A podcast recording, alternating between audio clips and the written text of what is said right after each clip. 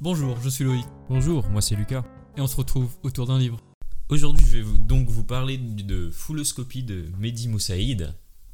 On va donc parler de foule, euh, d'études des foules, de comportement humain euh, en tout genre, tant de la biologie à la physique, pour finir en psychologie.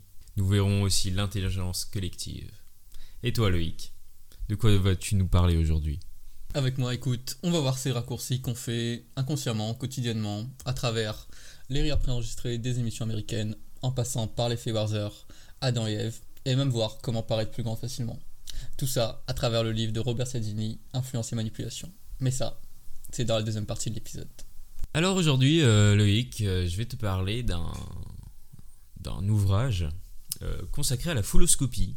Donc, euh, fouloscopie qui est un terme qui n'existe pas vraiment, qui a été inventé, on pourrait le dire, par l'auteur Mehdi Moussaïd, qui euh, correspond donc à l'étude des foules, ce qui serait donc un dérivé de l'éthologie, l'étude de- du comportement animal dans leur milieu euh, naturel. Alors, euh, l'introduction du livre, euh, personnellement, je l'adore.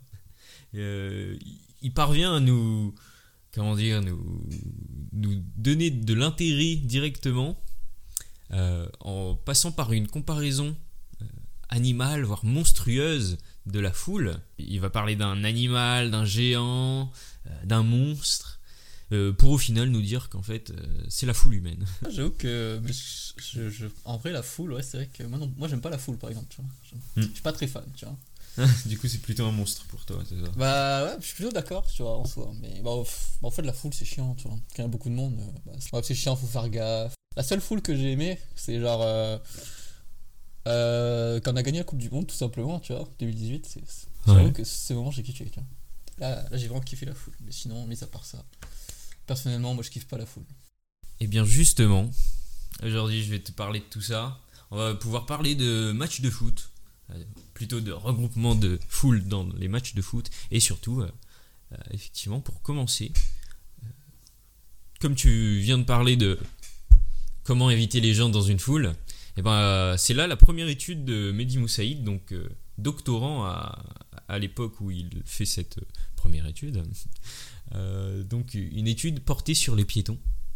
Alors, la question est la suivante. Éviter les gens par la droite ou par la gauche? Après euh, bon nombre de journées à étudier les foules dans des rues passantes, l'auteur euh, en ressort une conclusion. Déjà, ça dépend de l'endroit. En effet, en, France, par exemple, euh, c'est en majorité à droite que se font les évitements, alors qu'au Japon, par exemple, oui, euh, c'est à gauche. Et tout cela serait dû euh, donc à l'apprentissage par renforcement euh, fait au préalable dans une région donnée. Donc euh, je t'explique. Euh, C'est-à-dire que par exemple, les Français se sont habitués au fait de se décaler vers la droite au fil de leur essai, ce qui a entraîné un effet de mode. Et donc euh, à l'échelle d'une population, ces petits ajustements répétés conduisent à l'émergence d'une préférence commune. Donc, tout cela est donc un effet purement statistique. Donc si la majorité des Français avaient commencé à s'éviter par la gauche, aujourd'hui ils s'éviteraient par la gauche. Mais est-ce que c'est pas purement hasard, tu vois? Est-ce que c'est vraiment. Oui mais justement, Hein? c'est purement statistique. Ok, ok, ouais. Ouais, ce que je me disais.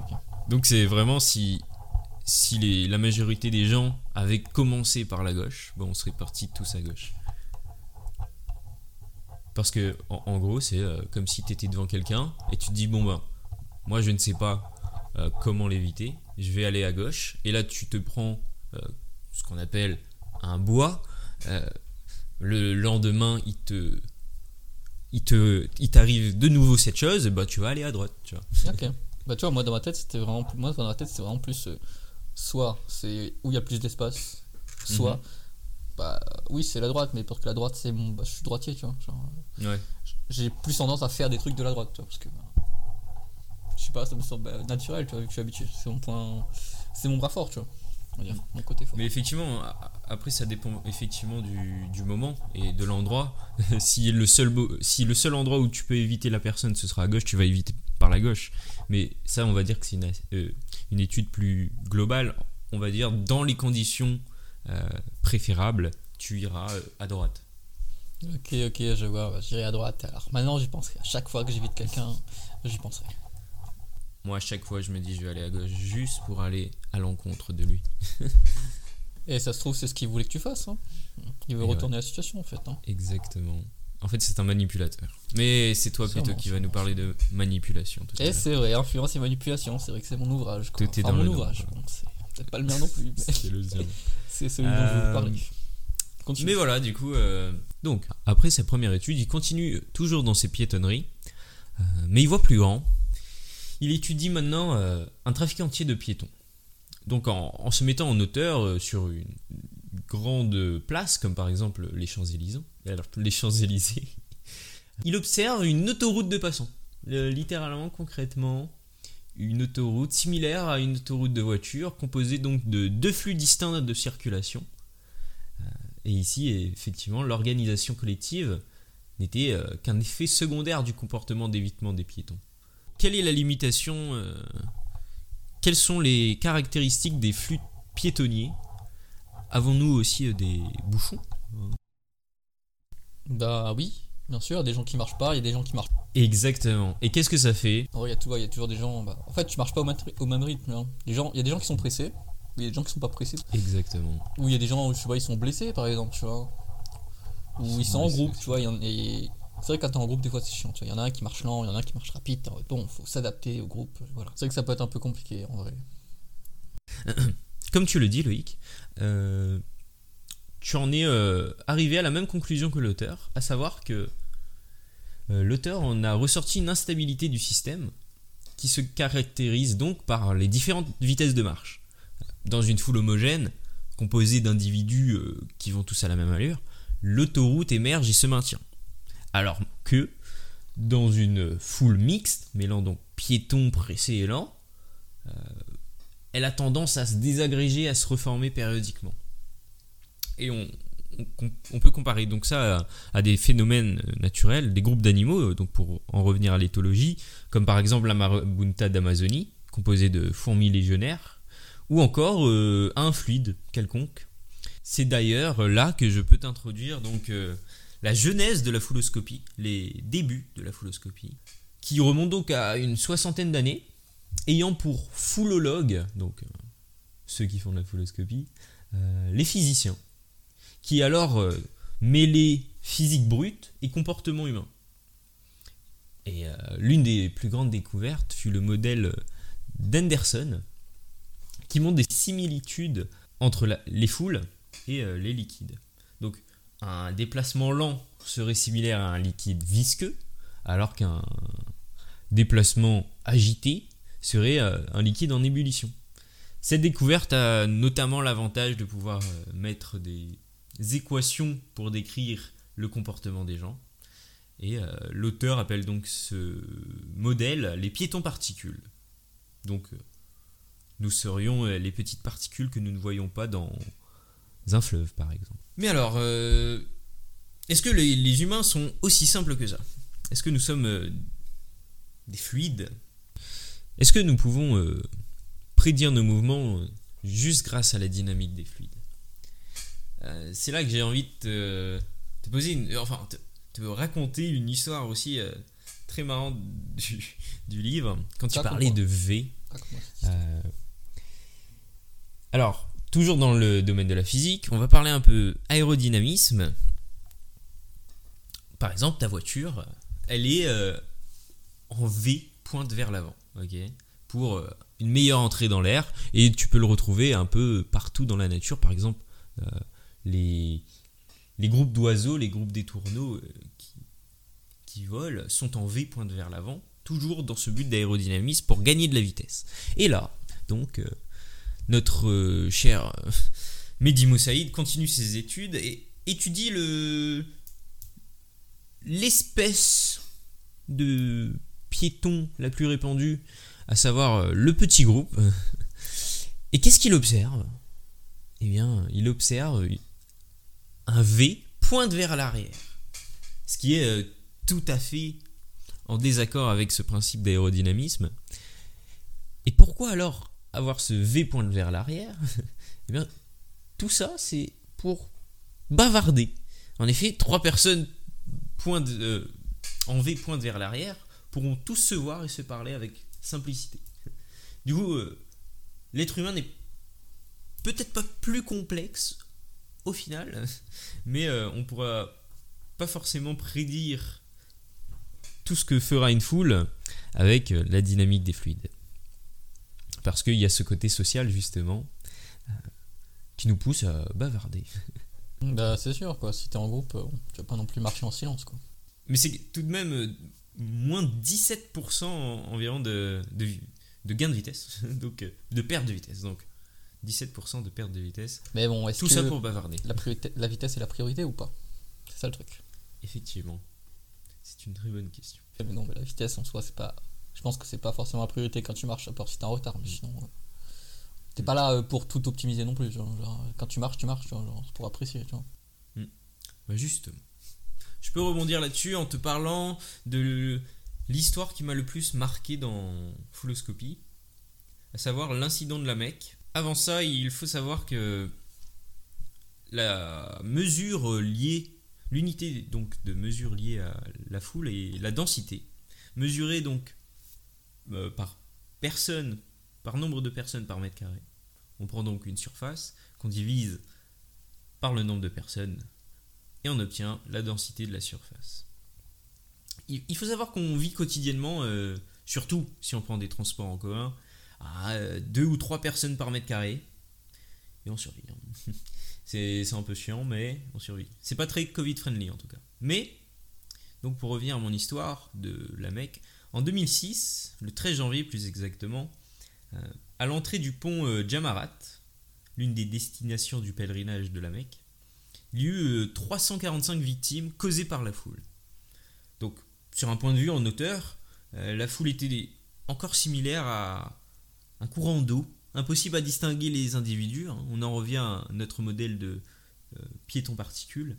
Au début de l'événement, euh, la foule était donc comparable à un ruisseau qui coule paisiblement. On était à quelques deux personnes par mètre carré. Puis, quelques instants plus tard, la situation se dégrade. Le flux devient subitement saccadé. Euh, C'est l'effet euh, stop and go que l'on retrouve dans les embouteillages. 3 personnes par mètre carré. Au fil des minutes, plus personne ne bouge. C'est le calme avant la tempête. hein. Au compteur, 5 personnes par mètre carré. On dirait que la foule était figée.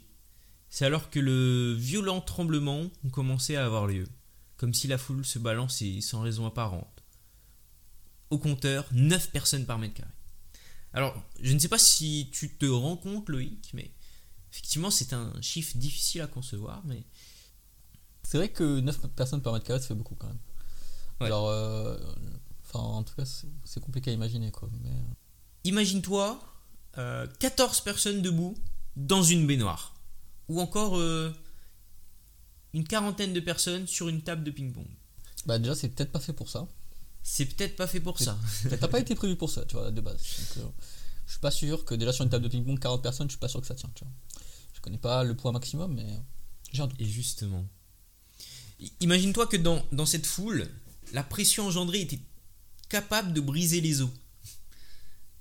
Et justement, comme tu nous parlais tout à l'heure, euh, on, peut retrouver aussi ce phénomène dans de nombreux endroits, comme par exemple euh, les stades de foot, ou les concerts, où là, les bousculades sont euh, cependant rarement engendrées par la foule elle-même, mais il s'agit plutôt d'une combinaison fatale, tu vois.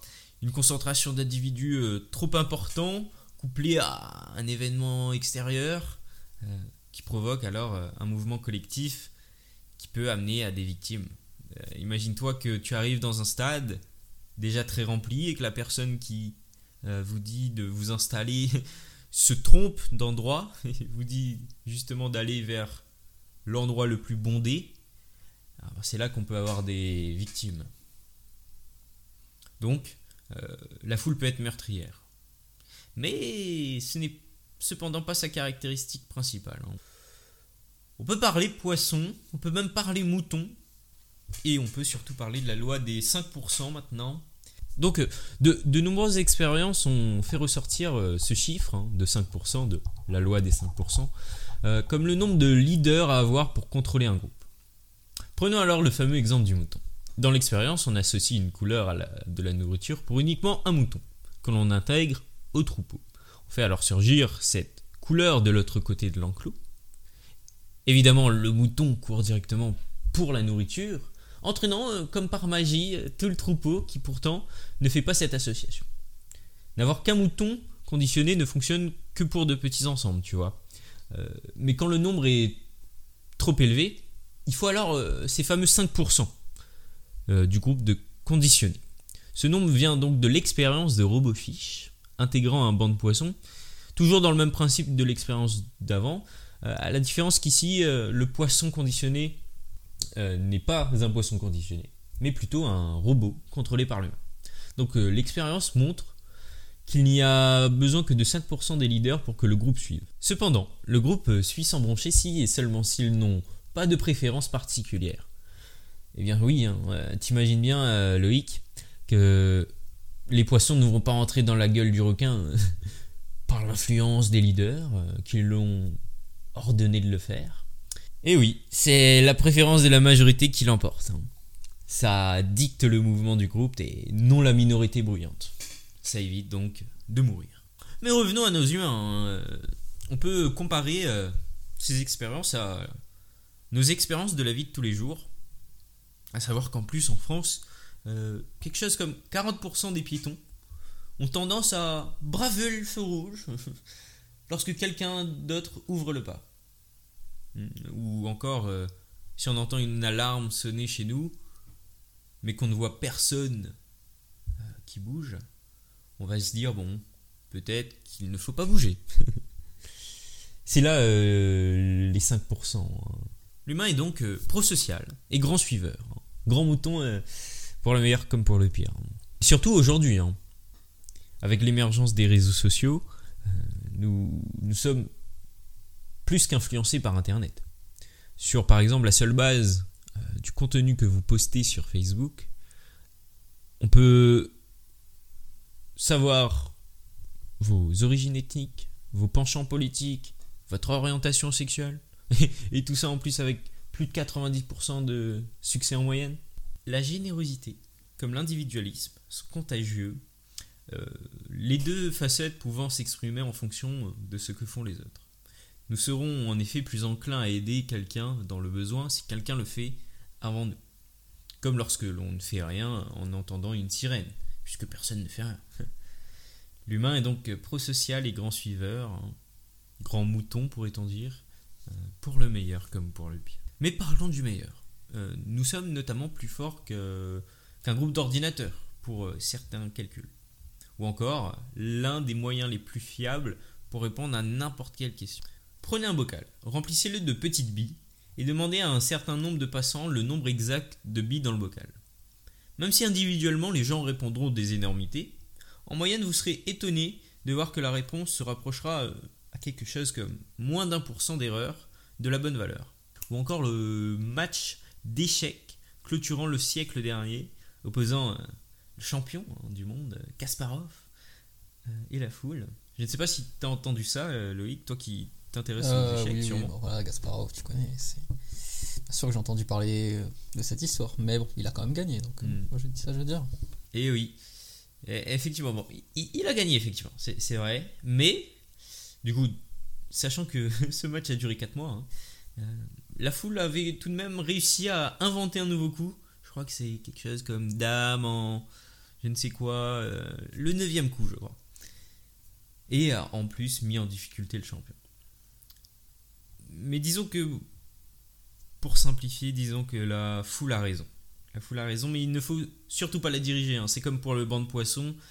Si on donne ne serait-ce qu'un petit exemple de la tournure à prendre, ça va annuler l'innovation collective et ça va biaiser aussi euh, et surtout le résultat. C'est une technique cependant que vous pouvez utiliser. Hein. Euh, par exemple, vous pouvez vous donner 5 étoiles à votre produit en tant que premier client. Et ça poussera à savoir à l'ordre de 20% les gens à mieux noter votre produit, comme par magie. Hein. C'est donc l'influence sociale. Donc on a tendance à surévaluer un produit s'il y a déjà de bonnes notes. L'étude des foules nous apprend de nombreuses choses hein, sur le fonctionnement de l'humain et des liens entre humains. Ce monstre, hein, donc, dont parle l'auteur au début, est effectivement très bruyant très destructeur, mais aussi tellement plus. On a pu voir qu'il est aussi très intelligent. La fouloscopie est donc un domaine bien vaste que je vous laisse le plaisir de découvrir par le biais de ce magnifique ouvrage Fouloscopie de Mehdi Moussaïd que personnellement je noterai 5 étoiles. À mon tour maintenant. Je vous disais qu'on allait parler de raccourcis qu'on fait inconsciemment quotidiennement. Donc on va parler surtout de techniques de persuasion, de mécanismes, d'influence. Donc euh, de Robert Cialdini, qui, qui est bien connu dans le domaine d'ailleurs, et de son livre Influence et manipulation, qui est un, grand classique, je pense, pour tous ceux qui s'intéressent à la persuasion, au marketing. C'est vraiment un classique. Donc, euh, pour replacer dans le contexte, euh, Cialdini est un docteur américain en psychologie. Il est professeur de psychologie à l'université d'Arizona et plus récemment euh, CEO et président de Influence at Work. Donc, pour revenir à son ouvrage Influence et manipulation, euh, Cialdini a passé trois ans incognito en se faisant recruter par des professionnels de persuasion en passant par des vendeurs de voitures d'occasion, des associations caritatives, entreprises de télémarketing et bien d'autres, pour observer en situation réelle leurs techniques de persuasion, tout simplement. Donc, euh, bien sûr, dans son livre, il complète ses expériences avec des exemples et des études sur la psychologie sociale. Et donc, il classifie six grands principes psychologiques de la persuasion réciprocité, engagement et cohérence, preuve sociale, sympathie, autorité et rareté. Dans cet épisode, du coup, je vais vous en parler de base, je vais vous en parler de deux de ces principes que j'ai trouvé intéressants, mais finalement, on va peut-être parler plus de trois. Vu que, donc Lucas a parlé de philoscopie, on verra un peu la preuve sociale qui se rejoint, ça, on peut faire un grand parallèle. Donc, euh, Lucas, je sais pas si tu avais déjà entendu parler de Cialdini. Eh bien, non. Pour replacer dans le contexte, euh, on va commencer par la preuve sociale. Donc, euh, l'un des moyens de déterminer ce qui est bien et de découvrir ce que d'autres personnes pensent être bien. Le principe s'applique essentiellement aux situations où nous essayons de déterminer quel est le comportement à tenir. La preuve sociale est utilisée dans plusieurs domaines par les professionnels de la persuasion, comme euh, dans les émissions américaines, les rires préenregistrés. Vous avez sûrement déjà entendu ces rires. Et donc ces rires sont là tout simplement pour, euh, transmettre le sentiment de rire, de bien-être. Je sais pas comment. Je j'ai pas le mot, mais vous avez compris. Et du coup, on arrive aussi sur un effet que j'ai trouvé très intéressant. Moi, c'est l'effet Warzer, que je connaissais pas. Je sais pas si toi tu connaissais, Lucas. Non, pas du tout. Vas-y, raconte-nous c'est quoi. Donc, euh, cet effet, effet Warzer, du coup, W-E-R-T-H-E-R, bien sûr, pour, parce que ma prononciation n'est pas forcément excellente, je ne sais pas en fait tout simplement comment ça se prononce. Donc, euh, pour faire simple, ça vient d'un roman intitulé Les souffrances du jeune Warzer, de Johann von Goethe. Et donc, euh, dans cet ouvrage, le... c'est un roman, donc le héros se suicide à la fin. Voilà. Et du coup, il a valu à, à Van Goethe une gloire immédiate, mais euh, fut à l'origine d'une vague de suicides similaire à celui du héros. En gros, euh, à travers l'Europe. Donc, en gros, à travers l'Europe, il y a plusieurs personnes, plusieurs cas de suicides qui ont reproduit le suicide du héros de ce roman, tu vois, mm. de manière significative. Et tellement significative que bah, certaines autorités de plusieurs pays ont interdit le roman. L'effet de la preuve sociale, même si c'est un roman, tu vois, c'est vraiment puissant. C'est un phénomène euh, plutôt puissant. Du coup, là, tu dis que beaucoup de gens se sont suicidés après avoir euh, vu quelqu'un se suicider, en gros. Ouais, totalement après avoir lu. Parce que ouais, en plus, avoir lu. Et d'ailleurs, on, le verra un peu plus tard aussi, euh, que ça marche de nos jours. Mais du coup, je continue. Du coup, l'effet Warzer, c'est un terme inventé par le sociologue américain David Phillips en 1974. Donc c'est pour définir en gros l'effet imitatif du comportement suicidaire. Donc euh, les travaux de Phillips, je disais, ont permis de retrouver euh, cet effet à l'époque moderne. Donc euh, il y a quelques années, quoi, tout simplement. Et donc il a démontré qu'après une histoire de suicide sensationnel, le taux de suicide augmente très nettement dans les zones où la nouvelle a été largement diffusée. Bien sûr, c'est un peu plus détaillé dans le livre, mais voilà, en gros je résume, sinon je vais être trop long. Donc, d'ailleurs, depuis la naissance, je sais pas si tu savais, mais nous apprenons que l'obéissance aux autorités compétentes est louable et la désobéissance condamnable. Comme on peut retrouver euh, l'obéissance dans les comptines, dans les systèmes militaires, politiques. Et dans un exemple que je trouve particulièrement intéressant aussi, la Bible, tout simplement, dans la religion. Dans le tout premier livre de la Bible, on raconte euh, bah, Adam et Ève comment en n'obéissant pas à l'autorité suprême, donc euh, Dieu, donc bah, comment toute l'humanité a été privée du paradis, tout simplement. Tout simplement. S'ils avaient obéi, on serait peut-être pas là. Enfin, ça dépend des croyances, bien sûr. Mais voilà. Donc après, il présente, d'autres exemples euh, de la puissance d'autorité, qui peut se traduire euh, tout simplement par des symboles, comme euh, des titres, genre euh, docteur, euh, professeur, les vêtements, ou bien même les accessoires. L'accessoire, on entend bien sûr les voitures, un peu tout ce que tu veux. Tout ce qui fait un peu luxe. Les professionnels de la persuasion, bien sûr, profitent de ces comportements inconscients. Donc par exemple, avec cette publicité télévisée, je sais pas si tu connais euh, l'acteur euh, Robert Young. Moi et les acteurs, euh, Non, tu connais pas. Moi non plus, je connais pas en vrai. Mais je, je connaissais pas. Je suis parti voir, mais je connaissais pas avant.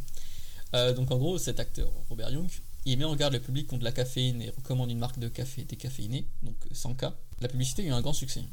Et fit vendre euh, beaucoup de café, donc euh, sans K devait être heureux, tu vois. D'ailleurs, ils ont même fait plusieurs publicités, je suis parti voir tout à l'heure, regardez. Et donc elle fut aussi reprise pendant plusieurs années avec plusieurs euh, variantes. Et d'après toi, pourquoi la pub a marché? Parce qu'il était. Parce que cet acteur était euh, d'une beauté éblouissante? Non, c'est parce que Robert Young, il joue le rôle d'un médecin dans un feuilleton à la télévision, d'un feuilleton assez populaire.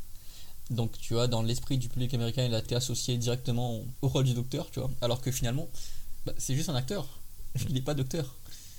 Wow. Et donc, tout simplement, ils ont, bah, ils ont écouté ses conseils. Et donc, franchement, c'était, c'est vrai que c'était, c'était amusant, mais c'est vrai que ça, ça semble quand même logique, tu vois. Enfin, logique. Je, je comprends la logique. Donc, passons euh, aussi que tu savais que il y a un lien entre statut et perception de la taille. Pas vraiment, dis-moi tout. Donc dans cette expérience réalisée en Australie, donc on présentait à cinq classes d'étudiants un visiteur provenant d'une autre université et son, ta- son statut était euh, présenté différemment dans chaque classe. Donc euh, dans une classe par exemple qui était étudiant, euh, dans une autre préparateur, dans une autre lecteur, assistant ou professeur titulaire pour finir, à chaque degré franchi dans la hiérarchie, donc en gros qui est passé d'étudiant à préparateur à lecteur, donc il gagnait un centimètre à chaque fois. Genre les gens lui donnaient un centimètre en plus tellement cet effet euh, était assez fort, moi ce qui m'a marqué c'est que en se présentant en professeur titulaire, il a gagné 6 cm de plus qu'en étant étudiant. Donc quand même 6 cm, ça fait quand même beaucoup, tu vois. Mm. Moi je sais pas ce que t'en penses. Je trouve ça assez fou, effectivement. euh. Ouais. Donc euh, bon, euh, voilà quoi. Donc, Mais a- si après, euh, après, ça, Après. ça me fait penser que. Bah, je me rappelle que lorsque j'étais petit, pour moi, euh, tous mes professeurs étaient grands. Et maintenant que je suis plus grand, mes professeurs sont plus petits. Ouais, c'est vrai. Ouais, c'est vrai, même ça, quand t'es petit, euh, tu te sens. Tu vois, quand t'es au collège, quoi, tu te sens grand, mais Ouais. au final, plus tu grandis, tu te dis, ah ouais, mais en fait, ils sont tout petits en fait. Genre, Ouais, euh, c'est ça. C'est vrai. bizarre. Donc voilà, donc euh, pour résumer, écoutez, euh, si vous voulez euh, gagner quelques centimètres dans la vie, écoute, bah, il faut porter un titre. Écoute, faites-vous passer pour un docteur, un professeur. Bien sûr que non. Et du coup, euh, si euh, les personnes de grande taille aussi ont plus de chances d'avoir un poste plus important dans une organisation. Donc voilà, c'est un truc euh, à savoir. Donc on va voir une autre étude. Donc oui, une autre étude euh, portant euh, cette fois sur, le domaine médical. Donc nous allons voir une grave erreur d'ordonnance donnée à 22 infirmières dans différents services de chirurgie, de pédiatrie, de psychiatrie. Donc voilà, donc, en gros, l'expérience était de qu'un chercheur donne, il téléphone à une infirmière, il lui donne l'ordre de donner 20 mg d'un médicament euh, astrogène, si tu veux savoir, à un certain patient. Le problème de cet ordre, c'est qu'il y a quatre bonnes raisons pour que l'infirmière se montre prudente. Déjà, l'ordonnance est transmise par téléphone, ce qui est contre le règlement de l'hôpital. Le médicament n'avait pas encore reçu d'autorisation de mise sur le marché. Et le dosage prescrit était manifestement excessif et dangereux. Car euh, la dose quotidienne de maximum était de 10 mg. Et là, l'ordre était de 20 mg, donc quand même le double. Bon, ça peut paraître dangereux. Surtout que cette dose euh, quotidienne était bien sûr écrite sur le. tout simplement sur l'emballage. Euh, Je sais pas si tu as, déjà remarqué, mais sur les médicaments, il y a toujours euh, les indications. Voilà. Exactement. La dernière raison, bah, c'est tout simplement que l'ordre a été donné par un homme que l'infirmière n'avait jamais rencontré, Hmm, vu ou eu au téléphone auparavant. Donc, euh, Ok. bah, un inconnu tout simplement en fait. Euh, je sais pas toi, mais moi, moi je me suis dit, bon, ok, ils vont sûrement se montrer prudentes quand même. Enfin, Ouais. un haut pourcentage quand même. Et bah non, 95% des cas, les infirmières euh, se rendirent sans hésitation pour exécuter l'ordre. 95%. Ouais, 95%, ça, fait, ça fait beaucoup quand même. hein, C'est Mais surtout, ça fait quand même peur. Ah oui. Mais bon, bien sûr, ils ont été arrêtés avant d'administrer les médicaments. Mais c'est vrai que c'est fou. Parce qu'il y avait quand même vraiment quatre bonnes raisons. Ils ont mis tout de côté, genre euh, leur Mm. de- toutes leurs compétences professionnelles, leur expérience. Elles ont juste réagi en mode déclic. C'est docteur euh, un tel Mm. qui m'a dit de faire cet ordre, du coup je le fais. Ils ont même pas réfléchi, tu vois. Moi je trouve ça fou quand même. Moi aussi. C'est quand même une erreur médicale grave, juste par euh, obéissance automatique. Ouais. Le pire, euh, c'est que tout simplement, elle obéissait juste, euh, pas une autorité légitime, pas un vrai docteur, elle, euh, mais simplement un symbole, tu vois. Comme tout à l'heure je disais, un titre, un docteur, voilà, tout simplement. Elle juste écouté ce titre au téléphone Ouais. et elle exécutait l'ordre. Donc tout à l'heure, tu as parlé d'intelligence collective. Donc moi, je vais te parler d'ignorance collective. Rapidement, bien sûr, parce qu'on va passer aux deux autres principes après. Donc tout simplement, quand une situation est ambiguë, quand la tendance de chacun, c'est de regarder ce que font tous les autres pour décider euh, de leur action tout simplement. Et donc cette ignorance collective explique l'inaction de tout un groupe de passants devant des victimes ayant un besoin urgent d'assistance. Tu as sûrement déjà entendu parler euh, des éléments graves tout simplement et personne n'intervient, tu vois. Donc euh, je vais parler d'un exemple, c'est le meurtre de Catherine Genovese à New York. C'est une femme qui a été tuée publiquement, bruyamment en public d'ailleurs, pendant 35 minutes. 35 minutes. Et sous le regard de 38 voisins à leur fenêtre. Personne n'a appelé la police, tu vois. Vraiment, 38 voisins à leur fenêtre et personne n'a appelé la police. Enfin, bon, seulement à la fin, il y en a un qui a appelé la police, bien sûr, mais après que la victime soit morte. Du coup, bon, ça servait plus à grand chose. Entre nous. Mais du coup, il y a deux professeurs de psychologie qui sont intéressés à l'affaire. Donc, euh, c'est euh, Latane et Darley, si je me trompe pas. Et donc, euh, il y a deux raisons pour eux que personne n'agit. Tout simplement, la première raison, c'est que si plusieurs autres personnes sont en mesure de donner secours, donc la responsabilité de chacun, chaque individu est diluée.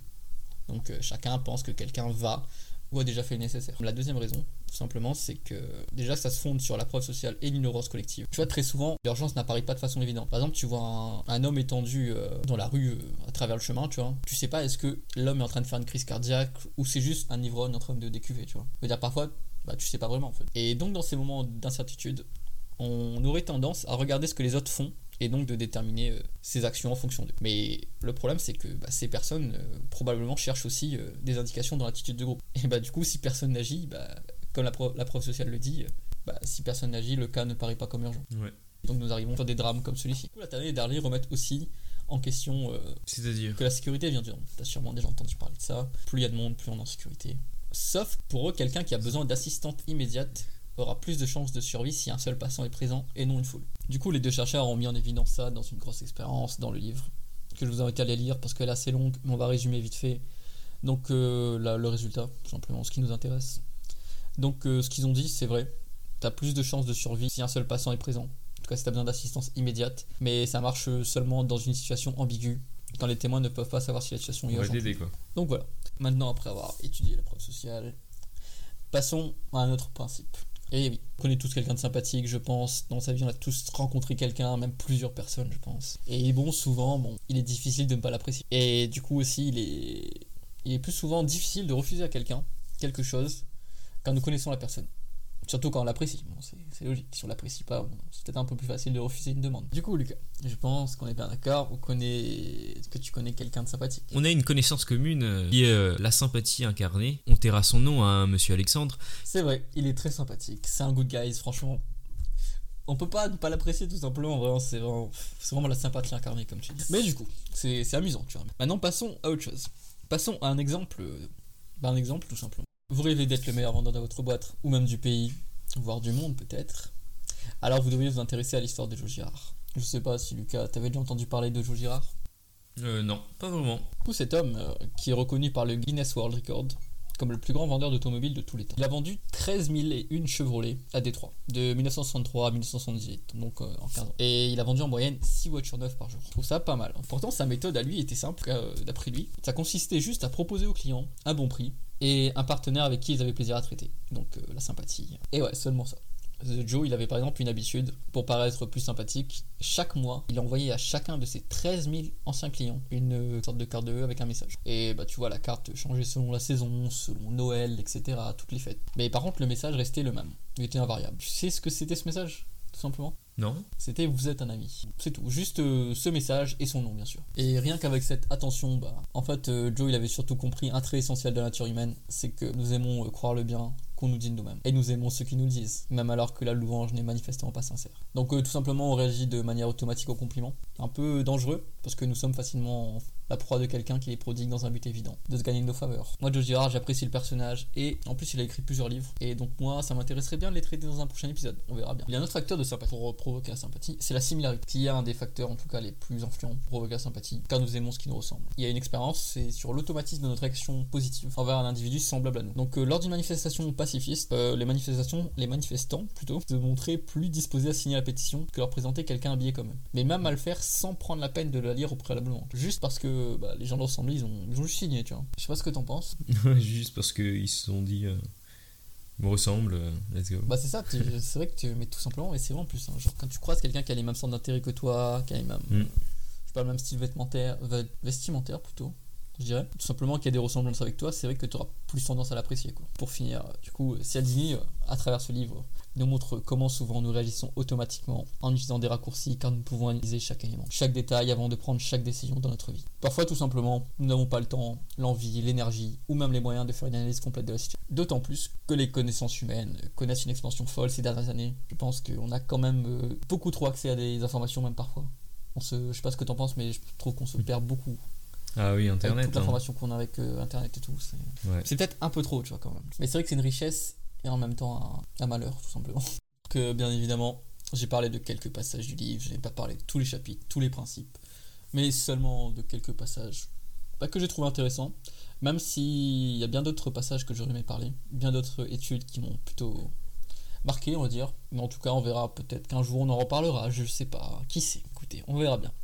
Mais du coup, euh, finalement, moi j'ai bien apprécié le livre. Il se lit facilement, euh, il est bien écrit. On apprend sur des phénomènes qu'on vit au quotidien. Moi j'aime bien la persuasion, j'aime bien le marketing, donc après logique que ça m'intéresse. Donc en tout cas, je vous le conseille si vous cherchez à approfondir vos connaissances en persuasion, si vous aimez marketing, si vous aimez aussi euh, comprendre comment vous êtes influencé au quotidien, comment nous sommes influencés au quotidien, parce que aussi je le vis. Pour conclure, moi je dirais, nous n'avons pas forcément toujours le plein contrôle, nous sommes souvent influencés inconsciemment. Maintenant, euh, discutons, discutons rapidement, euh, faisons un peu une conclusion tout simplement. Est-ce que influence et manipulation, ça te dit ou pas? Influence et manipulation, ça, ça m'intrigue effectivement. Moi j'aime beaucoup euh, la psychologie humaine. Un peu moins le marketing dans, dans le but du marketing, mais Après, Comment ça après, bien fonctionne? sûr que j'ai dit marketing, mais parce que c'est- en marketing, il faut savoir être persuasif quoi. Mais bon.